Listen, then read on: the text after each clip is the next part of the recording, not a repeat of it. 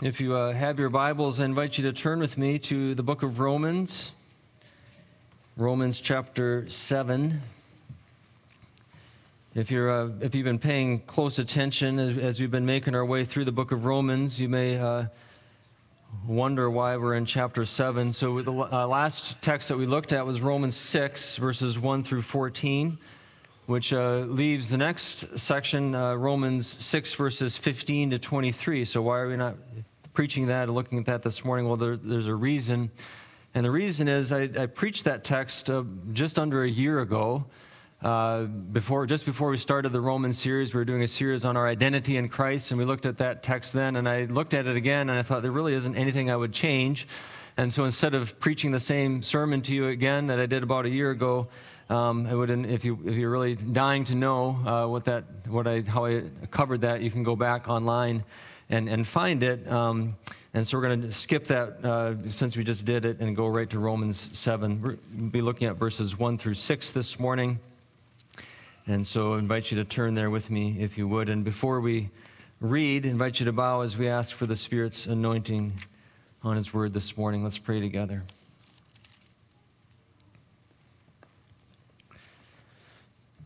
Lord God, as we come to Your Word this morning, I pray, O Lord, that You would fill us with Your Spirit.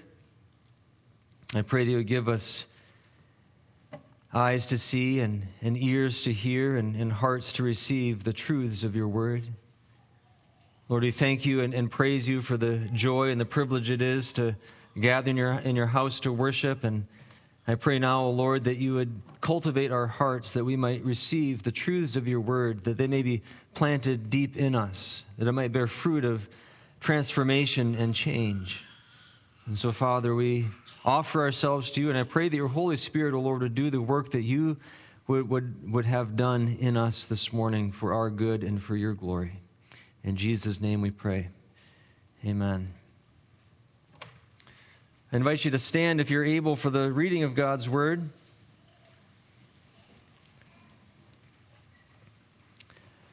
So the section that I covered a little less than a year ago, I'll just give you a brief summary before we go into chapter 7. So basically Paul was saying there that we used to be slaves to sin, and now in Christ we are slaves to righteousness, that we are called then to offer ourselves as slaves to righteousness that leads to holiness. And that brings us then to chapter 7. Paul says, "Do you not know, brothers and sisters, for I am speaking to those who know the law, that the law has authority over someone only as long as that person lives. For example, by law, a married woman is bound to her husband as long as he is alive, but if her husband dies, she is released from the law that binds her to him. So then, if she has sexual relations with another man while her husband is still alive, she is called an adulteress. But if her husband dies, she is released from that law, and is not an adulteress if she marries another man." And so, my brothers and sisters, and this, by the way, verse 4 is really the focus of the text this morning, because it kind of says everything, pretty much everything that the text is driving at. "So, my brothers and sisters, you also died to the law through the body of Christ, that you might belong to another, to him who was raised from the dead, in order that we might bear fruit for God. For when we were in the realm of the flesh, the sinful passions aroused by the law were at work in us, so that we bore fruit for death. But now, by dying to what once bound us, we have been released from the law, so that we serve in the new way of the Spirit, and not in the old way of the written code." You may be seated.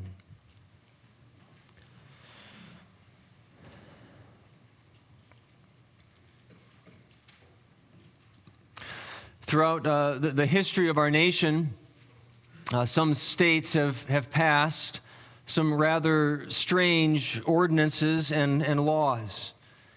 And some of these laws have since been overturned, but others still stand sort of buried under pages of legislation that have not been revisited in years. So I thought I'd begin this morning in a little bit of a lighthearted way by sharing with you some of these strange ordinances and laws. So here we go. In Alabama, it is illegal to wear a fake mustache that causes people to laugh in church. In California, it's illegal to set a mousetrap without a hunting license. In Quitman, Georgia, it is illegal for a chicken to cross the road. In Indiana, citizens are not allowed to attend a cinema or used to be not allowed to attend a cinema or theater or ride in a public streetcar within 4 hours of eating garlic. Not a bad law. It is illegal to hunt whales in Kansas.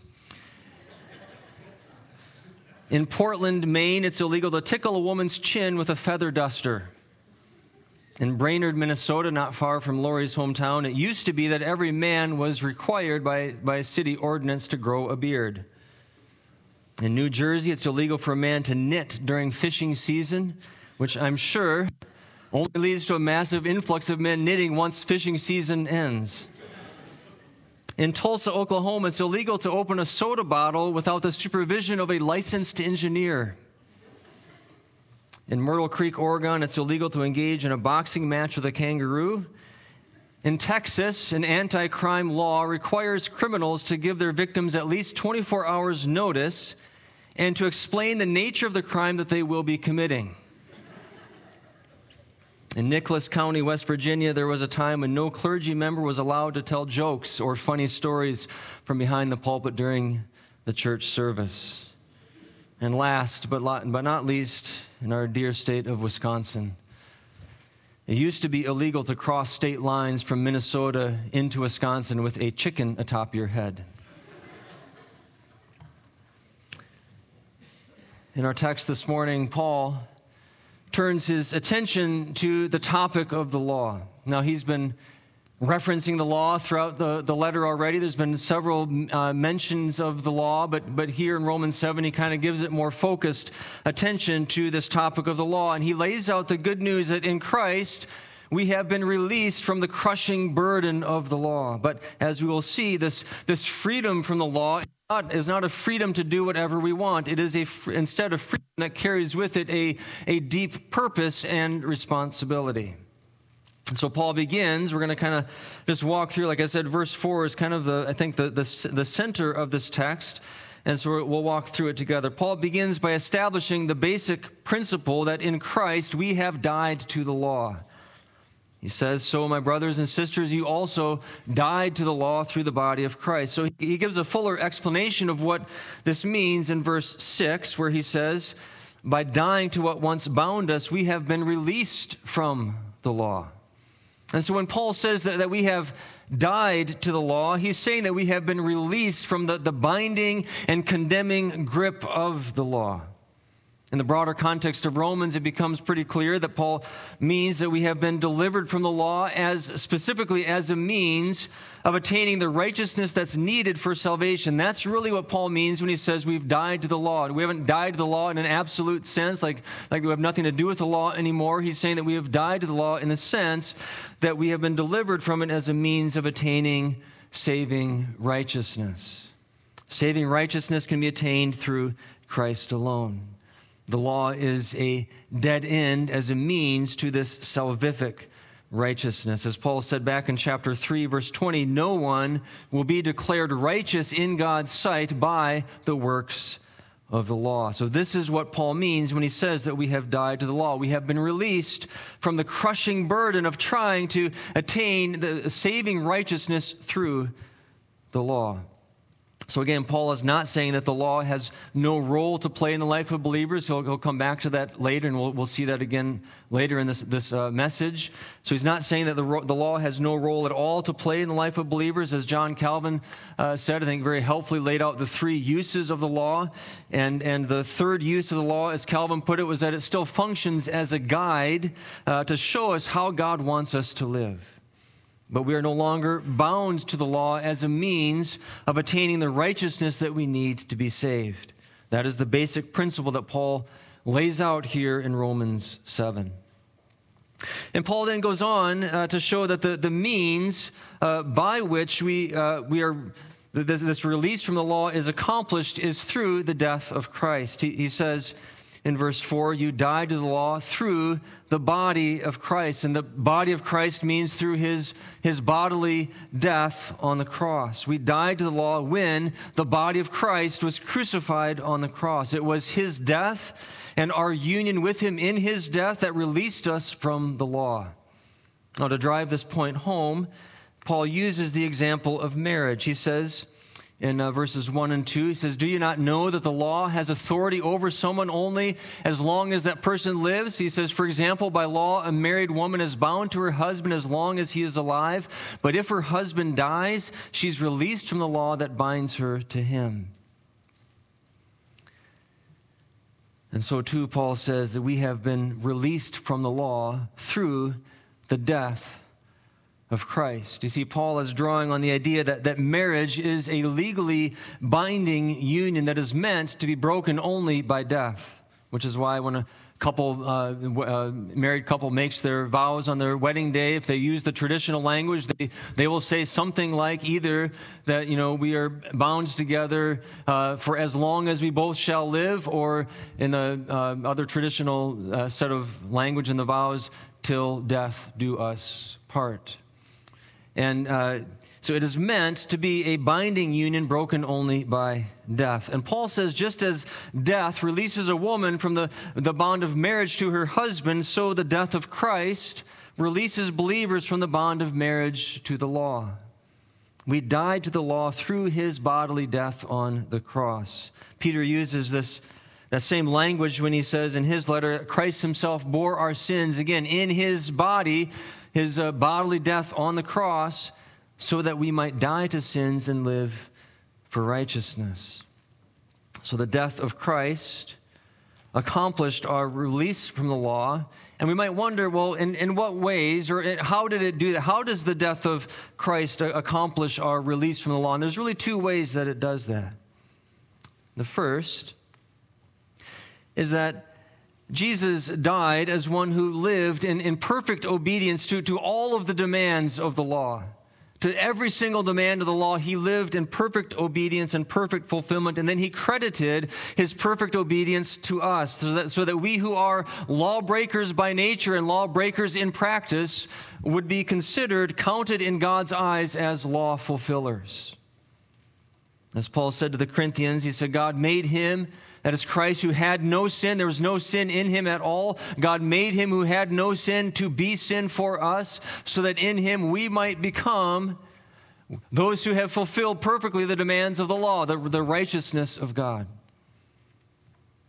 And Paul will say later on in Romans, in Romans chapter 8, that what the law was powerless to do, and that we could not attain it in our sinful nature, that weakened by the flesh, what the law was powerless to do, he says God did by sending his own Son in order that, again, here's that same language, the righteous requirements of the law might be fully met in us, fully fulfilled, as if we had accomplished it. That's the first way in which the death of Christ accomplishes our release from the law. He died as one who perfectly fulfilled all of the demands of the law, and he then credited that perfect righteousness to us. So we're now released from having to live in perfect obedience to the law in order to be saved.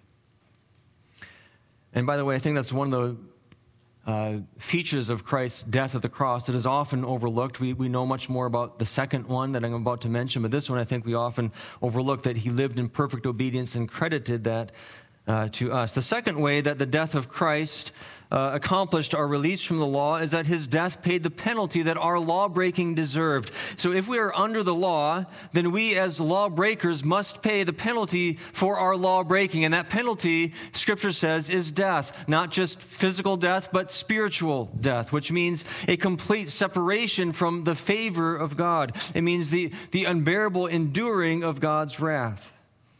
But for those who believe, Christ took this punishment upon himself.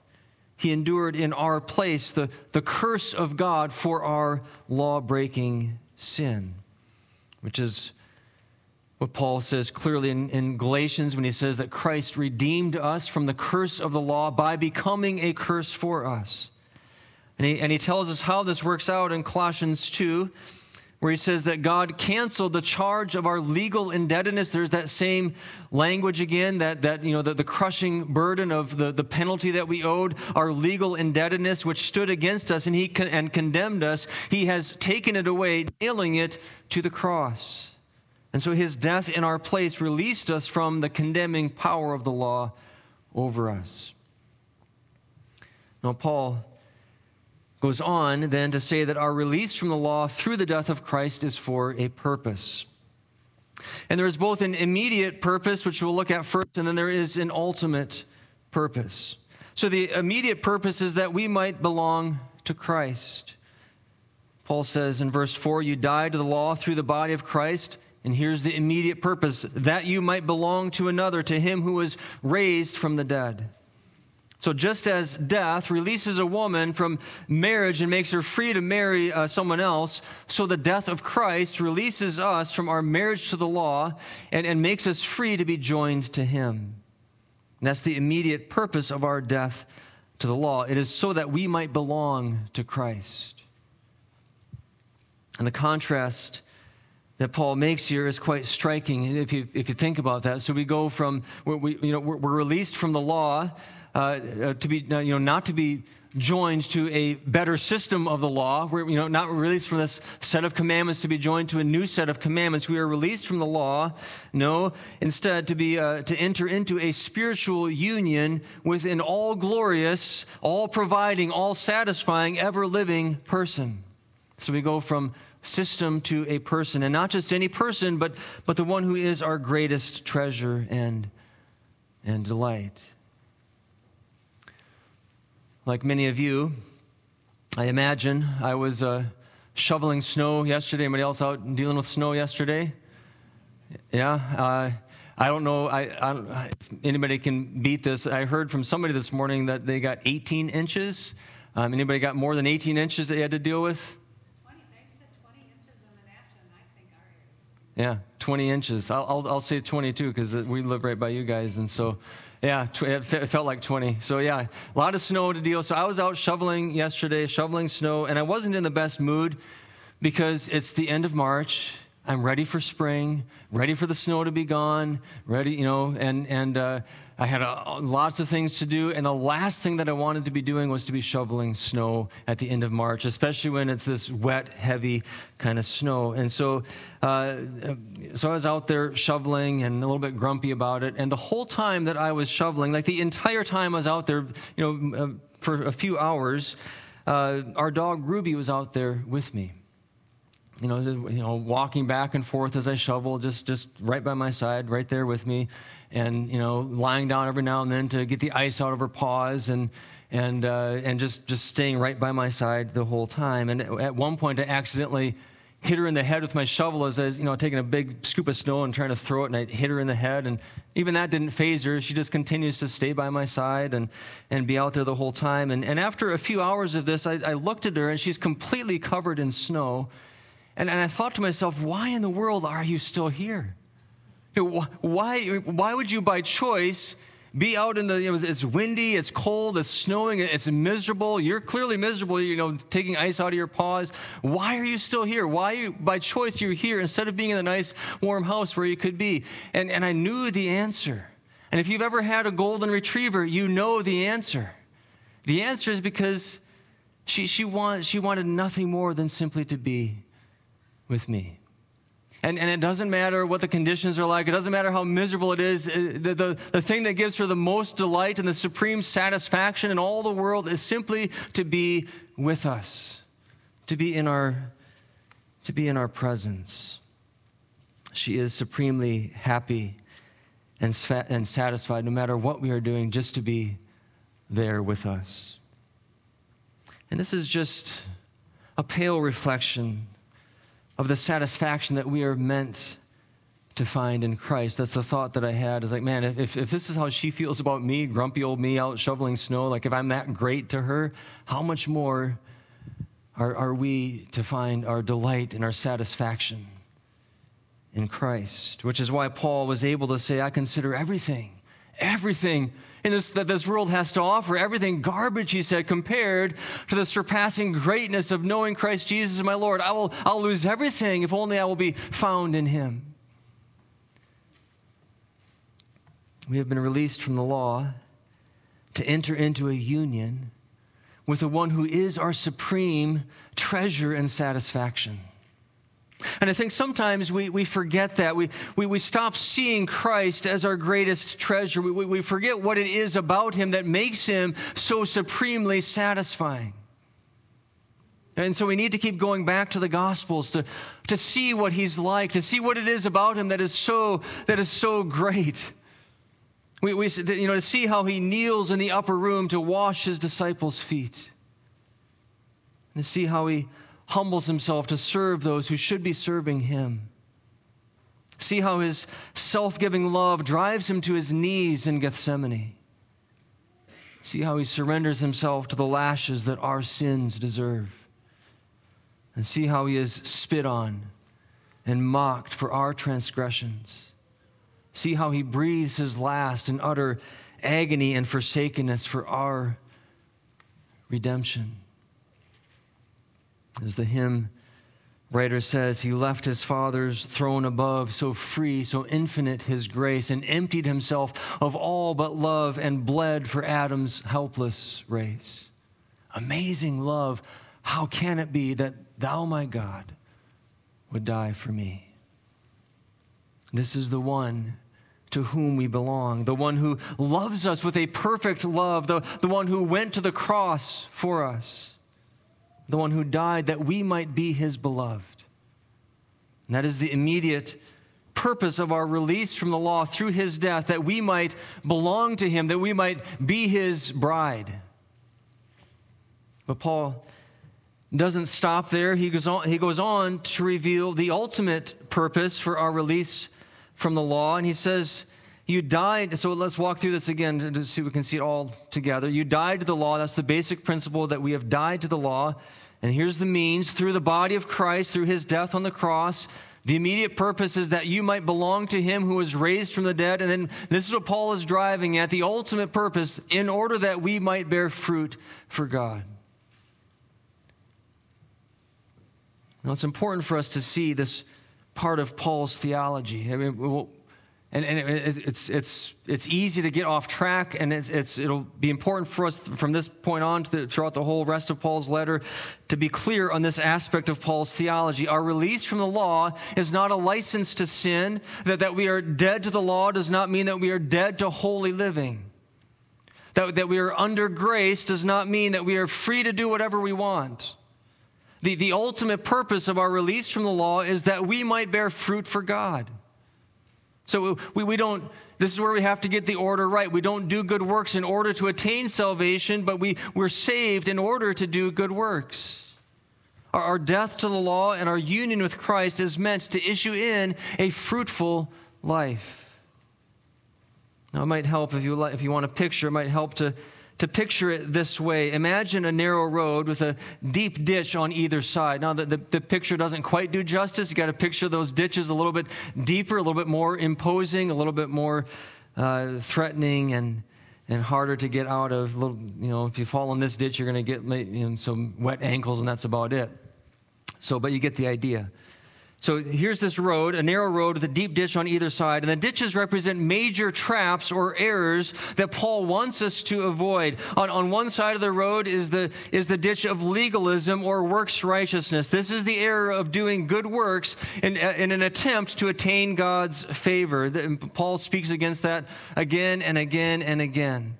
And those who fall into this ditch of works righteousness or legalism are miserable because they're always living in guilt and shame, right? So they can never do quite enough. They can never do enough to meet that standard of righteousness that God requires, that a holy God requires. And so they're always living under that burden, that weight, and never able to do enough. It's just like Martin Luther before his conversion. That's exactly where Martin Luther was, trying to do all these acts of penance and all these works of righteousness. And no matter what he did, he slaved himself and he beat himself, but nothing was ever enough, and he was utterly miserable.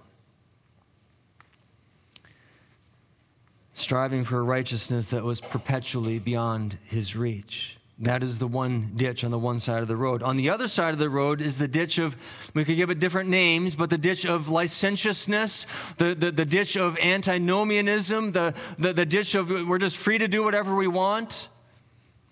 This is the era of having no regard for the law at all, or no regard for holiness or the pursuit of righteousness. And those who fall into this ditch may appear to be happy and free, but deep down they are miserable too, because they are not living out the fruitful life that God intends. And they misunderstand grace.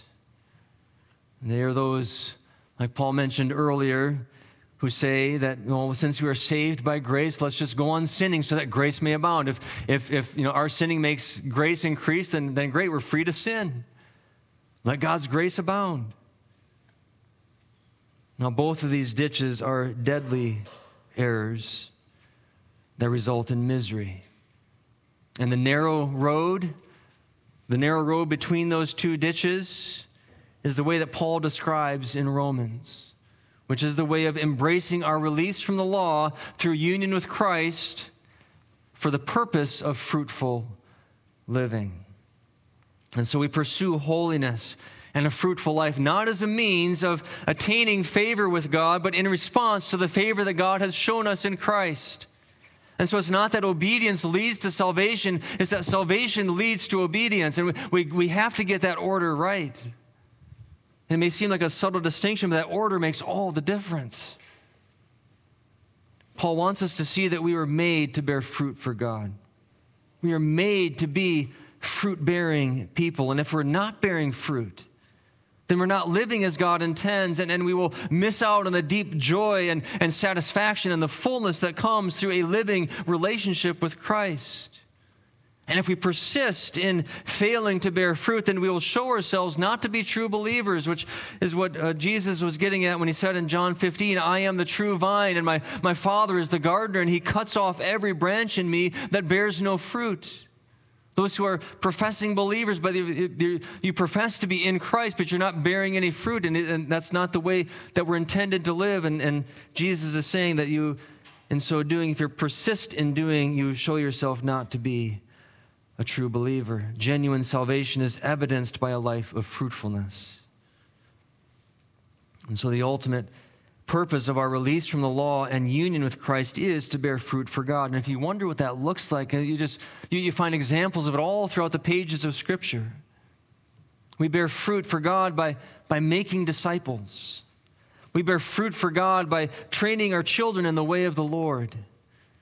We bear fruit for God by loving one another and encouraging one another and forgiving one another and doing all the other one another statements that you find throughout the New Testament. We bear fruit for God by living out the fruit of the Spirit, by practicing joy, by being patient with our kids, by acting in kindness, by cultivating a spirit of gentleness. All of this, every time we demonstrate, live out the fruit of the Spirit, we are bearing fruit for God. We bear fruit for God by using the gifts that God has given us to build up the body of Christ. And so, which there's all kinds of ways to do that in the life of the church. We bear fruit for God by teaching Sunday school. We bear fruit for God by serving as elders and deacons. We bear fruit for God by leading small groups, by serving in the ministries of cadets and gyms and covenant friends and all these other ways. And this is why we as elders will keep on encouraging members to be involved in the ministries of the church. I mean, we have to understand where we're coming from. It's not that we're not just trying to recruit members to keep this enterprise going. We're not just looking for bodies to keep running our programs. That's not what we're doing. It's that we want people to be what God made them to be.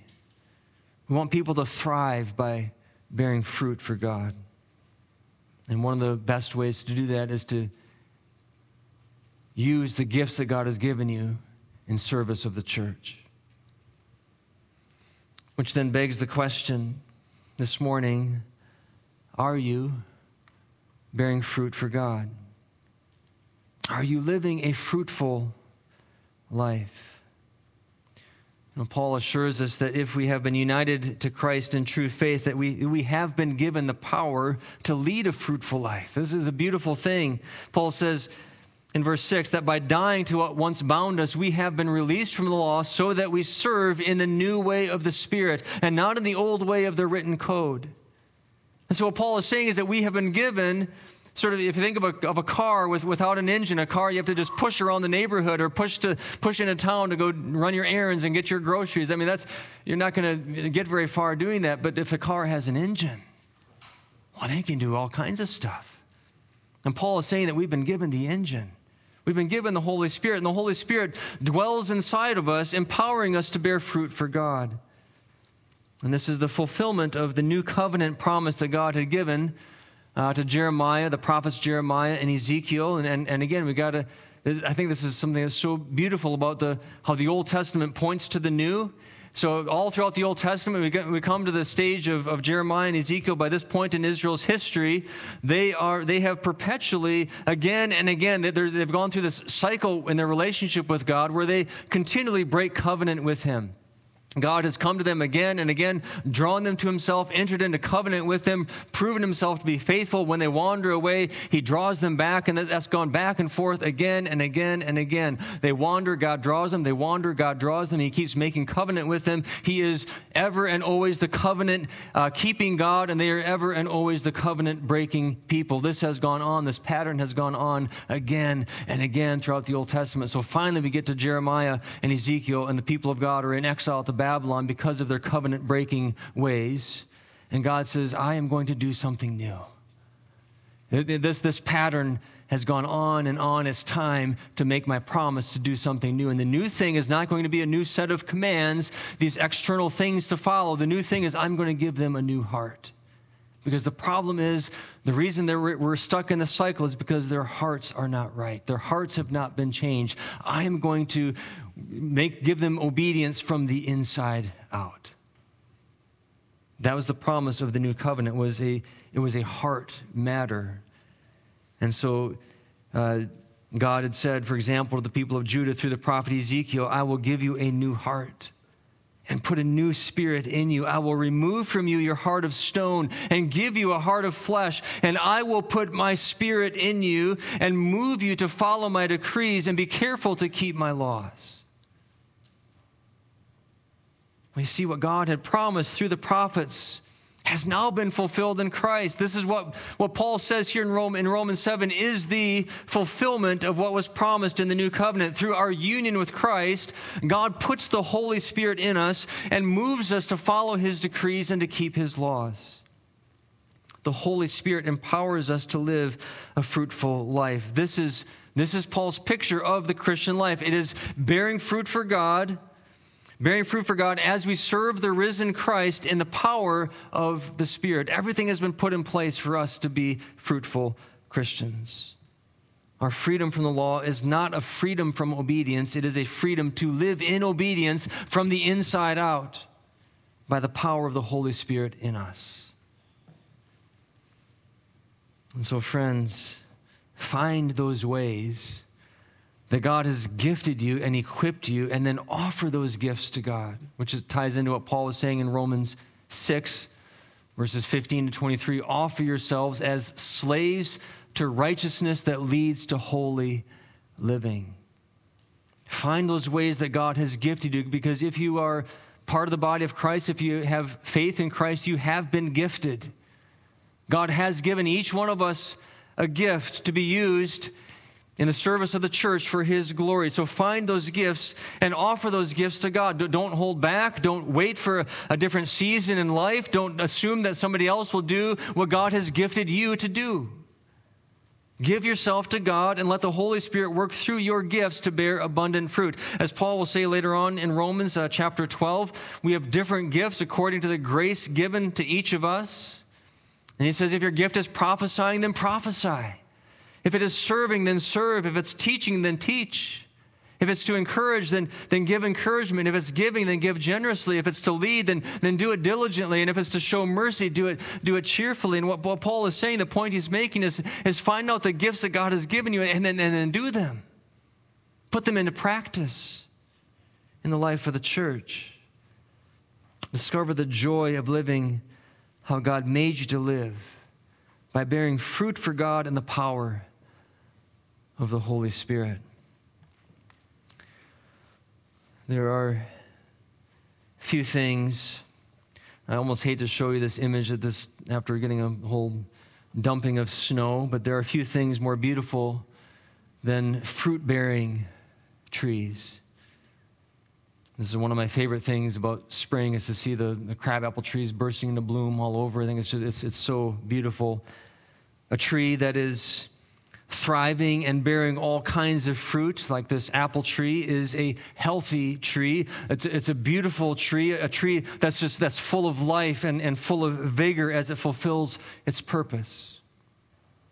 And the picture that Paul paints is that Paul says that as followers of Christ, we were made to live that kind of life, a life that is thriving and fruitful as we are joined to Christ and led by the Spirit. So let us offer ourselves to God that we may bear fruit for our good and for His glory. Let's bow together.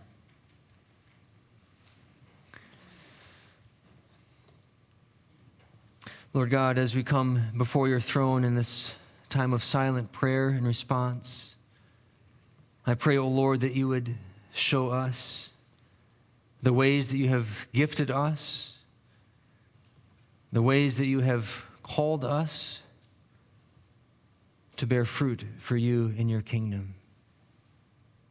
I pray, O Lord, that we would see the beauty of how we've been released from the law through the death of Christ, that we might be joined to Him as His bride, and that we are now filled with the Spirit to be able to bear fruit for our good and for your glory. Oh Lord, show us the ways that we can do that, and I pray that you would forgive us for the ways that we have neglected to do so.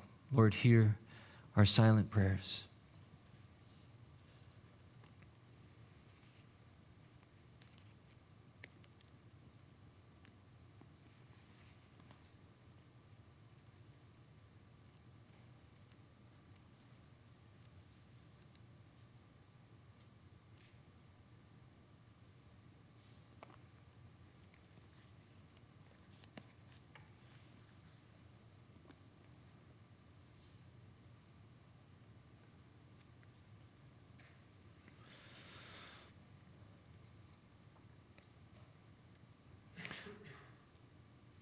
O Lord, as the psalmist said, blessed is the one who does not walk in the way of the wicked or stand in the way of sinners or sit in the seat of mockers. But blessed is the one whose delight is in the word of the Lord and who meditates on his law day and night. That one, O Lord, is like a tree planted by streams of water, which yields its fruit in season and whose leaf does not wither. Whatever he does prospers. Lord, may we surrender to you, that your Spirit may so reign and dwell in us that we are like that tree, bearing fruit for your glory. In Jesus' name we pray. Amen.